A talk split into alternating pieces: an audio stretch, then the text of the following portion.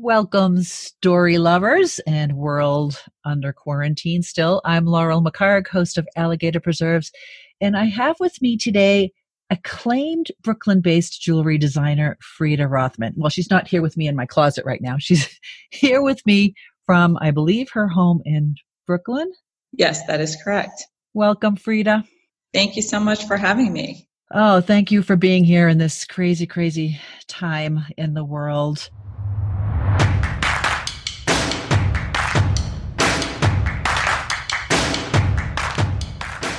Welcome to Alligator Preserves, a weekly podcast about revealing yourself through storytelling, story reading, and story writing, but probably not story arithmetic because that's not a thing. You just might surprise yourself with the secrets you'll uncover. Before we get into any questions about you and what you do, tell me how you and your family are faring under this COVID-19. You know, every day is a new day. It feels very surreal and strange. I feel like I'm living through a movie, as I'm sure everybody else. I'm home with my 4 children. We're all home. I am grateful that I live in a larger home, and I'm in the last house on the dead end street in Brooklyn. So we're able to go out for some fresh air and not, run into people. So far, so good. Lots of family time and, taking one day at a time. How's the homeschooling going? How old are your kids? What's the range? The youngest is 7, the oldest is 19, and the 2 girls are 13 and 15. It's tough, let me tell you. They're very well versed in Netflix, and we're trying to teach them as much as we can, but it's definitely difficult. The 19-year-old, thank goodness, takes care of himself, and he's studying and he's doing his thing. But and thank goodness there are so many resources out there on the YouTubes and Khan Academy and all those different places where they've got lessons for free, which is great. Absolutely, yes. So everyone's getting along okay, because this could be a stressful time. Yeah, no, really, everybody's getting along. We're eating a lot, lots of cooking and baking, and we'll just making sure we're going to exercise after this is all over. But so far, so good. I'm not complaining. Right. So I recently saw an article about you going out and delivering meals to Holocaust survivors. Tell me about this. First of all, how many Holocaust survivors are there in Brooklyn? Do you know? I don't know the exact number, but I think Brooklyn has the highest concentration in the whole country of survivors. The article that ran reached over 315 news locations and affiliates around the world just yesterday alone. So it was a huge article writing about the survivors and their, the position that they're currently in. I'm actually heading out right after this interview to go deliver some more food. And the demand is higher and higher every single day because they are terrified to leave their homes. Yeah, they're just nervous because they, we want to keep them safe. We consider them our national treasures. So we're trying to do whatever we can to keep them protected.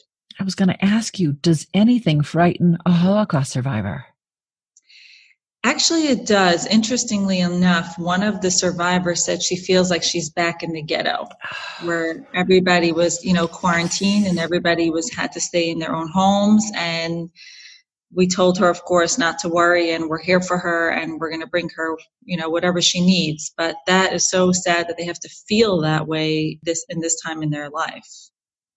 And you have to keep your distance, I'm sure, when you're visiting them. And so how do you not manage to want to just hug them all?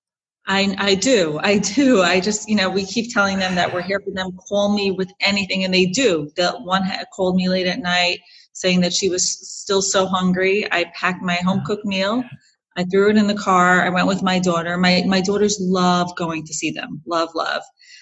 We packed some food for her and we brought it to her because she was hungry at night. And also I feel like she was lonely. So when she opened the door, even though we stood the distance, just saying hello and seeing that somebody cares, that's the number one thing I hear from them, that somebody still cares for them. Yeah. And that for them is the biggest thing, even more than the food sometimes. If they see a smile, they see somebody that thinks of them, that cares what they have to say. It's unbelievable. It's a little thing. Exactly. I think we're all feeling that way. I mean, people, I've got sisters with grandchildren and they can't hug their grandchildren. I mean, we're all experiencing this. This is crazy. You have a beautiful quote on your website. And I'm assuming that this is from you, surround yourself with the dreamers and the doers, the believers and thinkers, but most of all, surround yourself with those who see the greatness within you. Where'd that come from? It actually came from my grandmother's. I truly believe that just, stay very focused. I mean, my grandmothers were always giving me so much confidence. Probably, I think almost everybody has somebody in their life, if it's a grandmother or a mother or a father, that believes in them and believes in what they're doing. And when you surround yourself with positive people, you can go so far. It gives you confidence. It doesn't matter. It just gives you confidence that whatever it is that you're doing, even though it might be something like, you'll have some people saying, who does she think she is or what is she doing? And just don't stay focused on those people. Surround yourself with people that believe in you, in the dreamers, like my grandmothers who came to this country and dreamed of rebuilding their lives. And that confidence and belief in you will give you the strength to, if it means in business or whatever, in your personal lives, it kind of helps you put blinders on, which I think is so important to do, in everyday life and in business and everything. Just put those blinders on and do what you have to do to be successful. All four of your grandparents were Auschwitz survivors. Is that true? So, it was my two grandmothers were Auschwitz survivors and my two grandfathers were Holocaust survivors. So they served in the Hungarian army. They were in the Hungarian army, but they were also in the forced labor camps, but they were not in Auschwitz. And how old were you? I'm assuming they're not around anymore, or are they? No, my last grandmother passed away just about a year ago. Her name was Gita Fischer, and they lived to late 80s, and my grandfather lived to 96. So it was really nice. So you had a lot of time to spend with them, and I know you've seen the greatness in them. How did they see the greatness in you? How were you molded by what they saw in you and your interaction with them?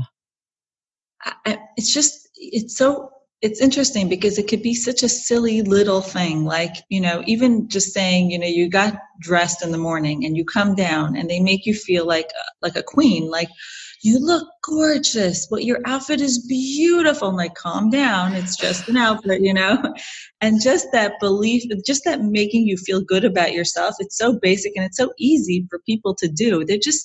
They were just very happy people from within. And, just giving me that confidence, like, oh my God, I'm the most beautiful girl in the room. Meanwhile, there could be 20 more, but it's so simple. And it just gives you that extra, bounce in your step and that extra confidence. They just saw beauty in life, I think, because they understood what was taken away from them and they understood what family meant and to keep family close. And if any of you have seen the interviews on Instagram, I've had one-on-one interviews with some survivors, and the lessons that they teach the next generation, it's just, again, you can consider, hey, that's so basic. And of course we understand that, but not all of us practice it. Like having patience with your children. Like, of course I understand I need to have patience with my children. But when someone tells it to you again, it's like, you're right. And then you find yourself being more patient around your children. So it could be everyday things. I think it's just what they experience and their entire family being killed is that they understood how important family is and we need to build them up. So from their experience, they put whatever their heart and soul into us. If it meant spending time reading books to us, telling us how beautiful we are, how amazing we are, keeping us close, all of those things really gave my family, the children and the grandchildren, the confidence to do whatever it is that we're doing. I live in Colorado now. I grew up in the South Shore of Boston, but we moved to Colorado after my husband retired from the Army. And living in Colorado, I often think about the pioneers, especially the women who made this trek and made this journey with no Gore-Tex, no prepackaged meals, no comforts, right? I mean, no nothing.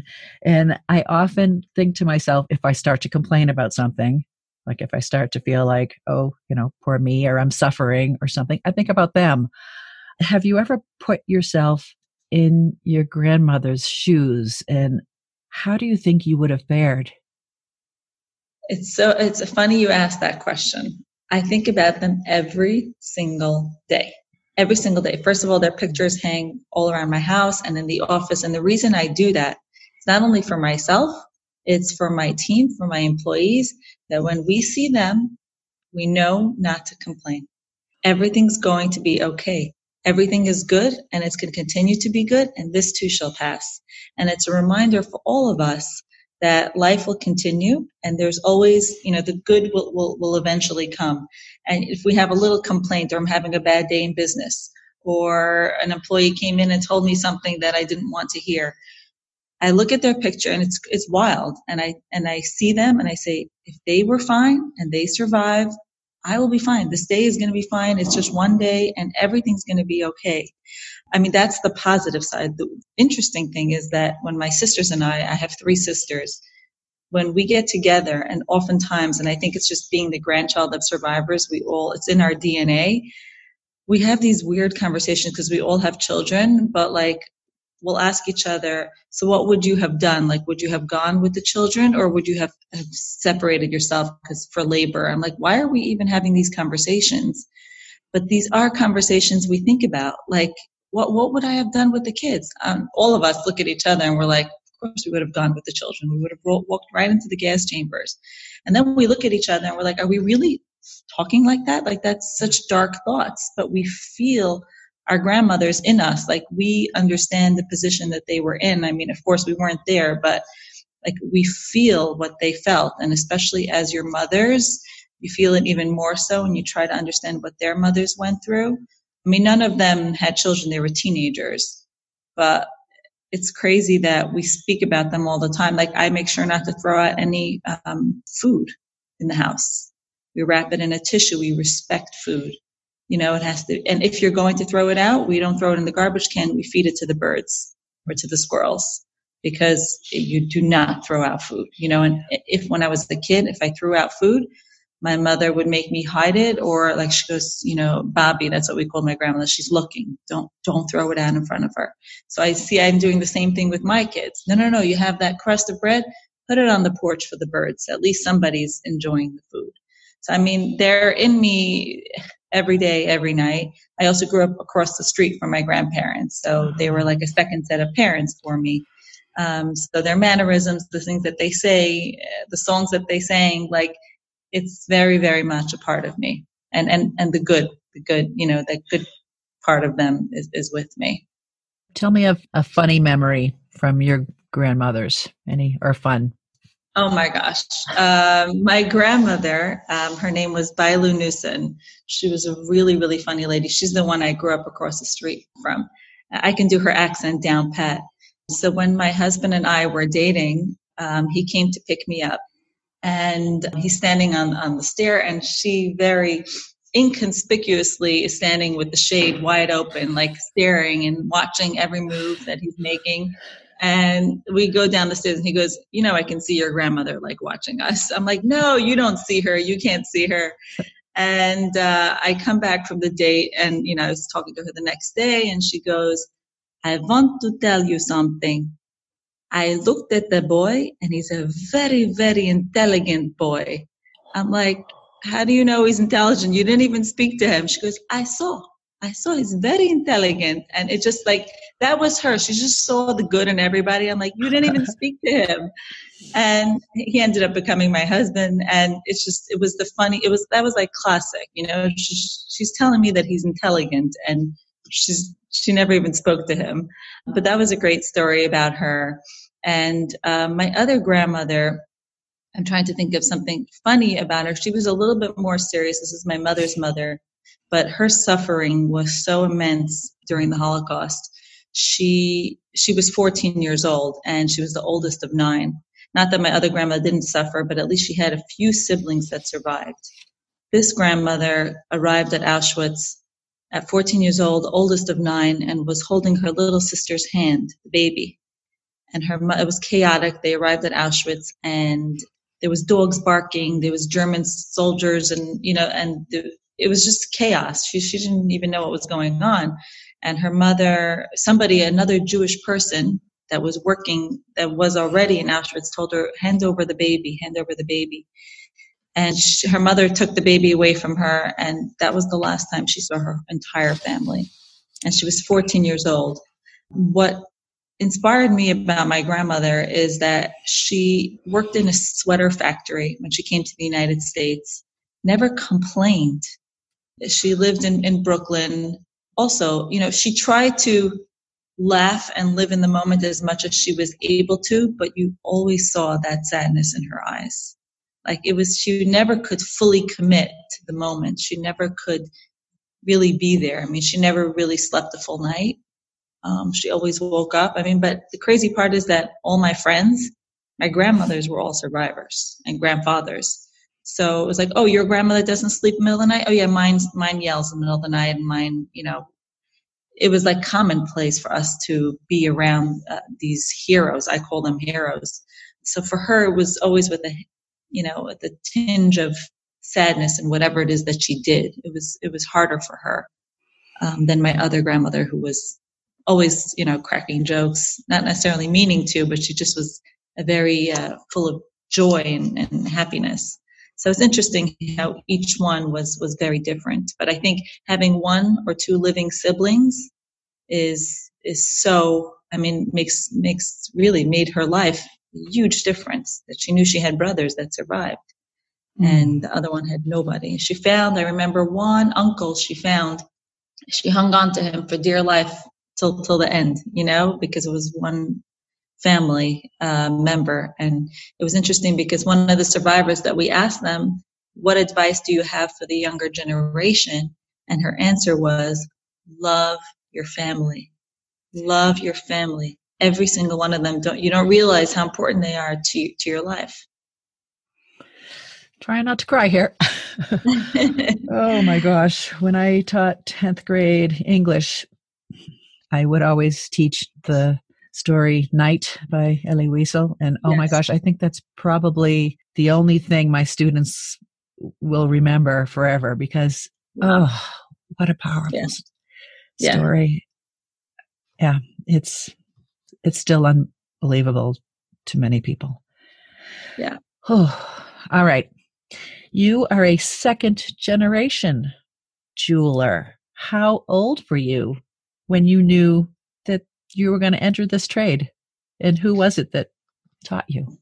So I didn't know I was actually going to, you know, be involved in jewelry, but I did grow up in the jewelry business. My father started his sterling silver jewelry line when he was 19 years old on my grandparents' dining room table. And he always describes how he started was he had a bunch of Italian chain in his jacket pockets. He would get in the car and he would just drive around the country. He would drive all the way down to Texas from New York, and he would come back with no jewels, but at least he had some money in his pocket. And you know, of course, reinvested it until he built a really nice business. And, you know, during the holiday seasons, during Christmas time, I remember he would give out boxes of jewelry to the neighborhood so they can bag all the jewelry and put them in bags. And he would pay 10 cents a bag.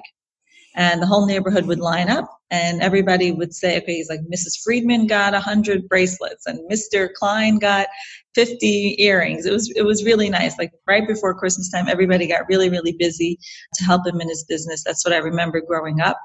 And my father was the jewelry guy. So all of my friends got little necklaces with a little bow on it, I remember, for their birthdays. So everybody, I had a lot of group of friends. And as I've always been an artist, I've always sketched and painted. I've always been into art, and thank goodness I have that skill set. And after I got married, a couple years in, I started doing private label for other designers, working with my dad, because his company had grown so big that anybody that wanted to manufacture only 12 pieces or 25 pieces, his company wasn't set up for it. He sold more to like the Macy's of the world and Target. And he said, if you want to run that division, go right ahead. And I found myself working with other designers, and I was doing a lot of the design work for them. And my husband says, you know, you realize you can do this yourself. Like, you should have your own label. But of course, I was really hesitant and really nervous to take that jump by myself. I asked for my father's blessing if it's something that, you know, I should do. And he goes, go for it. Try. I'll be there to support you as best as you can. But, you know, go for it. And I designed my very first collection. I was really nervous to use my own name for the brand. Why? But why? I was more timid and shy. Like, I just didn't have the confidence to be like, oh my gosh, here I am. My name is Frieda Rothman. And I was very nervous. And, you know, when you put your name on something, you really have to back it up. Like, the quality has to be great. Everything about it has to be great. It's, you know, you're taking a step and owning it.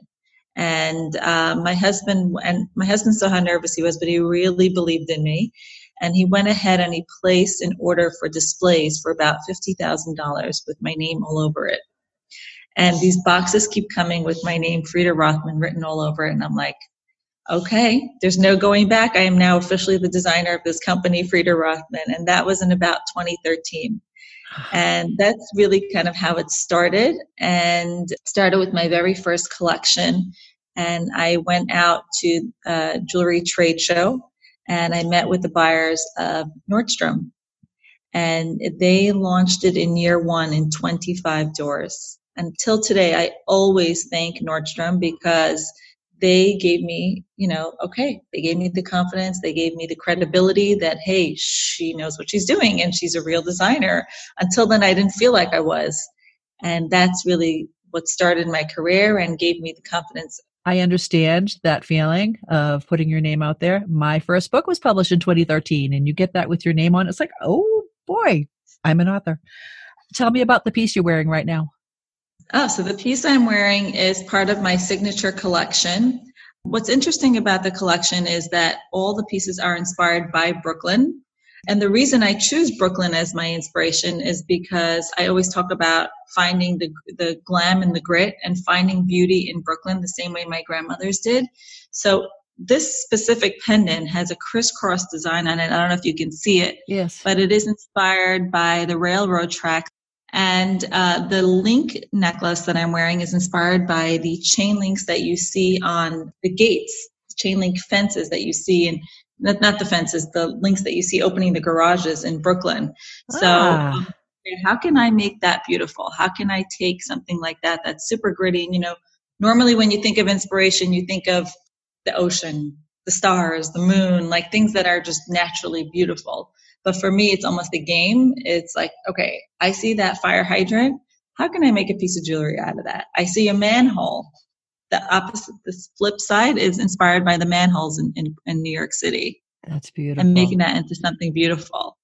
So, you know, and it's also a lesson for my children. Like, we go around and I'll be like, they'll find something super gritty and they'll be like, okay, mommy, what beauty do you see in that? And I'm like, do you see the grooves on that? And they're like, oh my gosh, that's so cool. I get it. So I think it's also a great life lesson is when you have lemons, make lemonade, like find the beauty in everything. Your goal is to empower every woman to channel the strength, grit, and beauty in the world around us to stay strong in the face of life's many challenges, right? So I met you, my West Point classmate, Sarah Poticha, introduced me to you. And I'm wondering how you met her, and tell us about the line that was inspired by West Point and West Point women.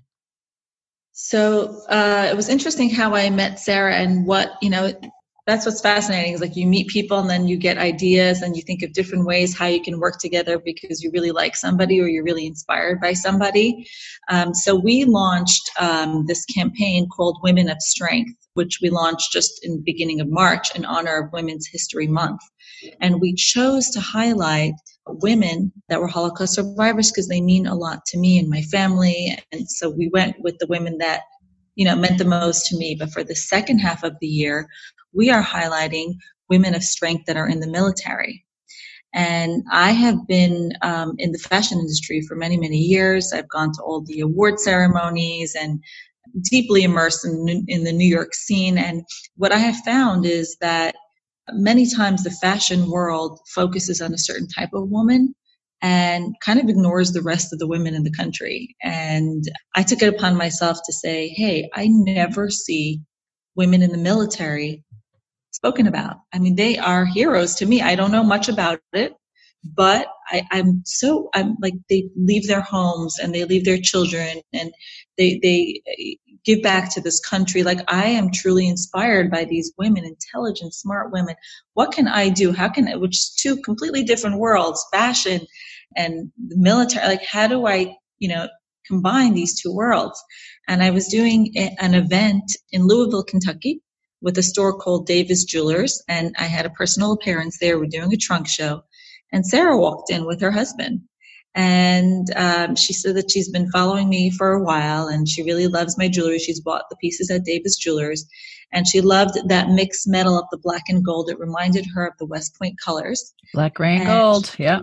Yeah. And she said, I wear it all the time because it really reminds me of those colors. And she had written a book and she goes, I'd love to share this book with you. And I said, wonderful. Like, it was an honor for me to meet her. Took pictures, put it on my Instagram. Again, I'm always inspired by women like that, strong, smart women. And I read her book, The Whole Flight Home from Louisville. West Point woman. Mm-hmm. West Point woman. I said, this woman's amazing. And like what she was able to, everything that she went through while she was at West Point and being one of the first female graduating class. And I was very taken by her book. And I came back to my team and I said, I think we identified our next woman of strength. And things kind of, went from there. We started conversations with Sarah and, she encouraged me to create a specific line for West Point, helped me with design and inspiration. And, I'm really excited for that portion of it to happen the second half of the year. And I'm excited to get to know. We even went down to West Point and we had a little event with some of the cadets and Sarah gave me a tour. And I was actually nervous. I'm like, everybody's so smart here. And everybody, like, what am I going to say? This little, this girl from Brooklyn that's a designer. Like, how's that going to go? And it was interesting how they were fascinated to hear about the fashion world and what happens. And what I found the most fascinating is that being a leader in business had a lot of things in common with being a leader, like leadership quality of like how you get your team together and how you get them to follow you and believe in you and whatever it is that you're doing, that trust. Yeah. And we were able to find that common ground, which I was nervous that we wouldn't be able to find it. And we were. And I had such a nice time. And I'm even in touch with one of the cadets. She wrote me a beautiful handwritten letter and they were calling me ma'am and I couldn't get enough of it. I'm like, this is really nice. I'm sending my girls here. And she invited me to come with my daughters and it just was a wonderful, wonderful experience. And I really look forward to working more closely together with everybody there. Excellent. Excellent. You are a mentor on the Accessories Innovation Committee, and you're also a member of the Female Founder Collective. I know that you, when I talked with you earlier, you talked about giving back to some communities. Are there charities or organizations that you donate to from your collection? Yeah, so I'll start with the Accessories Innovation Committee. It is a group of young mentors that are part of the Accessories Council, which is a nonprofit group here in New York City that helps young designers that are just starting out. I wish I had that when I was starting out because I've made so many mistakes before I finally figured out so we're kind of helping them avoid those mistakes, giving them, so each one of the mentors is about 6 of us. Specialize in certain fields. So one of us specializes in manufacturing. One of them specializes in the technology of setting up the EDI and all the computer, all of, the things that you need to set up a business to work with a department store or with retail stores. Another one specializes in social media. So each of us have our skill set and we work with these young designers to help build their businesses and any questions that they have. And it's a 6-month period of time. So they really have a nice amount of time to learn and to ask questions. And then we switch off every 6 months or so. And we've seen some of these businesses really, really grow and have gotten into, you know, partnerships with Nordstrom, and it was beautiful. It really is beautiful to watch. And, you know, as mentors ourselves, we also learn from each other. Like even this morning, we all got emails. Everybody's suffering through this economy right now. And, you know, we're all kind of feeling each other's pain and emailing each other and figuring out ways that we can be of help to each other and what other programs there are for our businesses to be able to stay afloat in this very difficult time. I mean, everybody's purchase orders are getting canceled left and right. So we're all trying to figure out a way how to still continue breathing. And as far as an organization that I'm connected with, I am working very closely with an organization called Nachas Health and Family Network. It is an organization that's Brooklyn-based and helps elderly people in need. So if it means food packages, which right after this call, I'm going to go deliver some food packages, provides food and clothing. I know somebody needed a vacuum cleaner, you know, whatever it is that they need to sustain themselves, to live a happy life, the Nachas organization will do it for them. Would you spell that for me? Sure. It's Nachas, Nachas, Health and Family Network. Okay. And I got to know this organization through speaking with one of the survivors, Dolly Rabinowitz. When we originally started interviewing with her, she introduced me to Mrs. Horowitz, who runs this organization, and she does tremendous work for the elderly in New York. And what's unbelievable is that her office is a hole in the wall. She is doing this 100% selfless. Like I've never seen something like that. Like I've heard of charity organizations and you walk in and their offices are on the top floor of I don't know where, and something about how she does it. And you can see that it's so selfless. And she'll give the shirt off her back just to make sure that these people are taken care of. She's got the grit. And she's doing it for real. Like she's not in it for fame. She's not in it. She's so funny because I'm trying to get her to speak to all of these news that, you know, the Associated Press and the New York Times. And she goes, no, Frieda, you speak to them. I'm like, no, that's how selfless she is, that she will not even put herself out there. She's just so wants to take care of the elderly, and it's amazing to watch it. So that's the organization I'm very passionate about and involved with. That's awesome. Did your grandmothers wear jewelry? Do you have any pieces that were theirs? Yes, I actually do. My grandmothers wore lots of jewelry because my grandmother on my father's side had two sons in the jewelry business. So they had lots of jewelry. There is a heart necklace that my grandmother bought me when I was 16, and she came with me to the jewelry store. She bought it for my graduation. It was my 12th grade graduation, and she came with me, and it's tight on me. It fits like up to here, but I will not change it. I will not touch it. It's the shape of a heart. And I think everybody can relate to this, how much jewelry means to you when somebody gives it to you and it's so heartfelt. And she, you know, when she came with me to the store and she bought it, but there are pieces right now, the pieces that they had is at, you know, with their children. I don't have anything that they specifically owned, but there is, you know, aside from jewelry, there's incredible artwork that I have from my grandparents. It means a lot to me because I paint also, and that's what I really wanted, that artwork.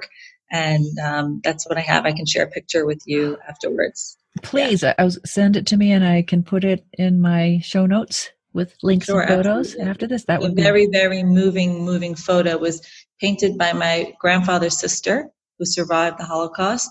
And just to show you where their mind is, that she painted the synagogue that they used to pray in, and the synagogue is beautifully painted, and it's all in flames. Oh. But it looks like it's unbelievable picture. And I remember every time I went to visit them as a kid, I used to look at that painting and like, what is that? Like, why is the synagogue in flames, you know? And of course, when I was little, my mother would shush me and be like, don't worry, it's nothing, you know? And then of course, as I got older, and then my children, when we would go visit, they would sit there staring at that painting too and asking me the exact same questions, like, what is that painting? So that one, I begged for that one. I'm like, I really, really want that painting. So I was able to get that one, and it's really, really special to me. Yeah, please send me a picture of that. I will. Where are your pieces made, Frieda? The pieces are made in two places. So my father owns a factory in Bangkok, Thailand, which he opened about 25 years ago. Wow. And so we manufacture some pieces in the Bangkok factory, and we also work with a factory in China, which has been working with my family for close to 35 years. Beautiful. What's your favorite color? I'm from New York, so it's black. Favorite? It's always black. Favorite flower? Tulips. Nice. Are they coming up yet in Brooklyn? Not yet. It's starting. Everything is starting to sprout here, and I'm like, I can't stop taking pictures, and I love it. Frieda, do you make custom pieces? No, I do not make anything custom because we prepare markets. So like a year in advance, I start designing my collections. If I was working with 14 karat gold and diamonds, I probably would do more custom work. But because it's sterling silver, price point ranges between $100 and $350. It's more of, we produce in mass, and we have more of a mold. It wouldn't make sense to do things that are custom. Maybe in the future. You're still really young. Maybe in the future, exactly. If someone wanted to send a Mother's Day gift, in addition to a pack of toilet paper, where would they find you? Where would they go? So you can find it on the website at FriedaRothman.com, but please note Frieda is spelled with an E-I instead of I-E. And that's my mother's fault, not mine. She named me. I before E, except after C. Right? And if it's Frieda. I don't know what happened there, but it's EI. It's FriedaRothman.com. And you can also follow on Instagram. I'm always posting stories.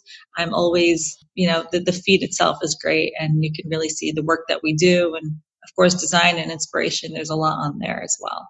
Is there anything else you'd like to share with our visitors today? Yes, I'd love to share that, speaking about Mother's Day, I designed a special bracelet that has the word strength written on it in the front and in the back. I designed it for women to believe in their own inner strength. We don't even realize how strong we are. I'm actually wearing it right now. It has the word strength written on it. Oh, beautiful. Thank you. It's set in the black rhodium, which is a black texture, which is inspired by the street tops of New York City. And it has the word strength facing you when you look at it. And then when you turn it around, you have the word strength on the other side. So you give yourself strength, and then you pass the strength on to the next person. And I did this inspired by my grandmothers and their strength. And every woman doesn't realize how strong we are. And I say this a lot. From the moment we wake up till the moment we go to sleep, how much we do in one day. I don't think we realize our power and our strength. And if we are happy and we are pleasant and we're singing and our effect on everybody around us, it really is the mother, the woman that sets the tone in the house. Yeah. It really is that way. And they say, happy wife, happy life. But I see it in difference in my kids. I see it a difference in my husband. When I'm smiling and laughing, even though it might be hard for you, realize what a difference you can make in everyone around you in their day. We have such a huge impact on people that I just want to say that again. And I think that is a beautiful gift as a Mother's Day gift, the strength bracelet. A portion of the proceeds of that bracelet goes back to Nachas Health and Family Network. And in every package, it's going to come with a little romance card describing the inspiration of the strength bracelet and a quote from a Holocaust survivor. Wow. So I'm very excited to share that because I think it's twofold. It's a wonderful gift, and you're showing your mother and showing them their strength. And it's not just for mothers. You can get it for yourself too. And it gives you that inner strength to just like, hey, this day is going to be okay. Everything is fine. Frieda Rothman, thank you. Thank you for what you're doing in your community. I want you to be safe. I want you to be successful. I wish you the best of luck and health. I so appreciate you taking time today before you go out to deliver more meals to Holocaust survivors. I'm truly touched by this and honored that you spent some time with me today. Thank you so much, Laurel. It was a pleasure speaking to you. And be safe. Bye. Oh, that ends my amazing visit with jewelry designer Frieda Rothman. You can find today's show notes with links and photos on my website at leadvillelaurel.com. Email me at laurel@streckpress.com and follow me on Twitter at leadvillelaurel. If you enjoyed this and other episodes, please subscribe to Alligator Preserves wherever you get your episodes. And please encourage your friends to subscribe as well. Check out the links that I have to places mentioned in my interview with Frieda. I hope you will consider supporting her work and the communities she supports. Come back tomorrow and I'll talk about something else. And until then, behave, be good, be safe, be smart, be creative. Take good care of yourselves and others. Thanks for visiting. Bye. Alligator Preserves is hosted and produced by Laurel McCarg, with technical support provided by her husband, Mike McCarg. Follow her on her website at leadvillelaurel.com, where she writes about life, real and imagined. If you enjoyed this podcast, you might enjoy her books. Find her work at amazon.com.